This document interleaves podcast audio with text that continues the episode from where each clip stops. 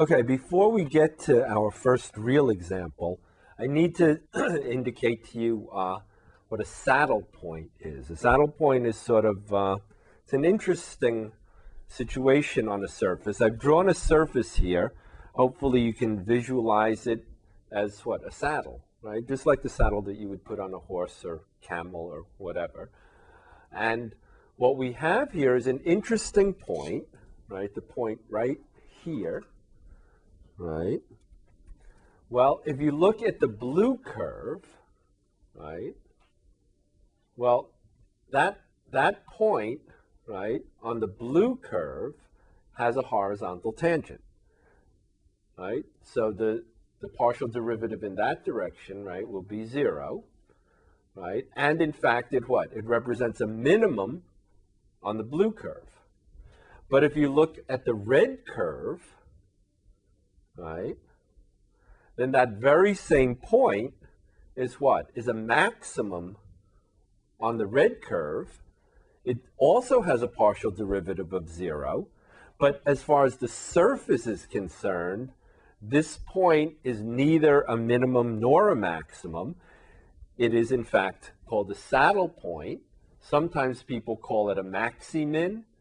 Sometimes people call it a minimax. All right. But it's an interesting situation that what? That the two partial derivatives will be equal to zero.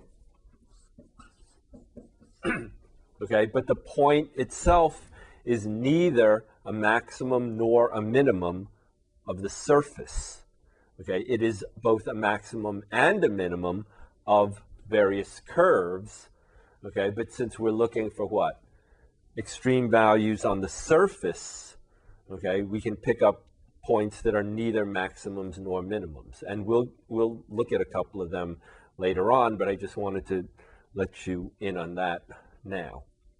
All right, well, let's look at our first example now. All right, so what we want to do is find the critical points, right? Critical points is sort of the first step in trying to find maximums and minimums, right? So let's find the critical points for this function of two variables. All right, so the first step is to what? To find the partial with respect to x. And this is pretty easy, right? The partial with respect to x, remember, y is being held constant. So we get 12x. We get what? 0.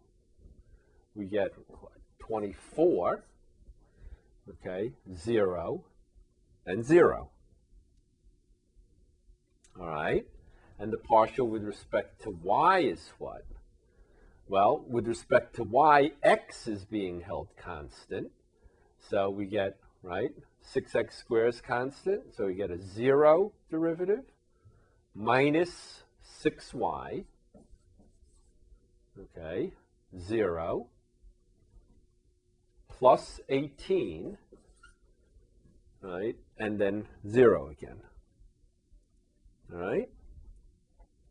All right. And we want to set both of these partial derivatives equal to 0. All right? These two are pretty easy to solve, right? This first one just says what? 12x plus 24 equals 0. And I'm sure you can solve this and just get what? X equals negative 2, right? And this equation is what? Minus 6y plus 18 equals 0. So y is real quick what? Right, it's 3. All right. So x is negative 2, y is 3. And to get the point, we now need what? We need to know f of xy, f of negative 2, 3. Right, so that'll be what? Our original function, right, evaluated when x is negative 2 and y is 3.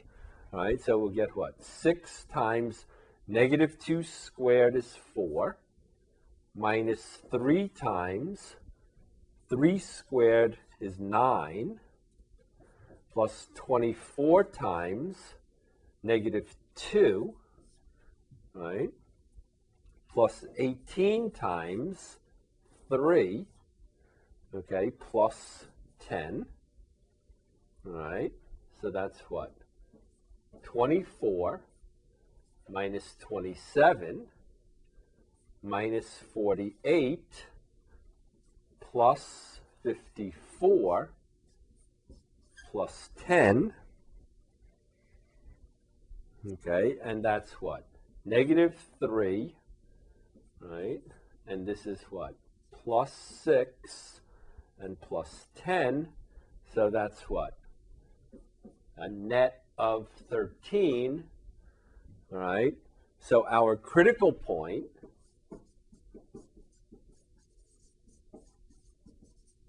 is what? X is negative 2, Y is 3, and Z is 13. All right, so this is our critical point. Now this, of course, this critical point, right, why are we interested in critical points again? Because what? At a maximum or minimum, right, the first partials will be equal to zero. But of course, we just saw at a saddle point, you could have first partials equal zero without having a, a maximum or minimum. So the first step is to find critical points. These are sort of what? These are the candidates. These may be maximums or minimums. And then in a little while, what we need to do is come up with a way of categorizing, right? Whether deciding, okay, we have a critical point. Is this a maximum? Is this a minimum? Or is this a saddle point? All right, and that'll come in a little bit. But and as just as a first step, right, we want to be able to find these critical points. All right, let's look at another example.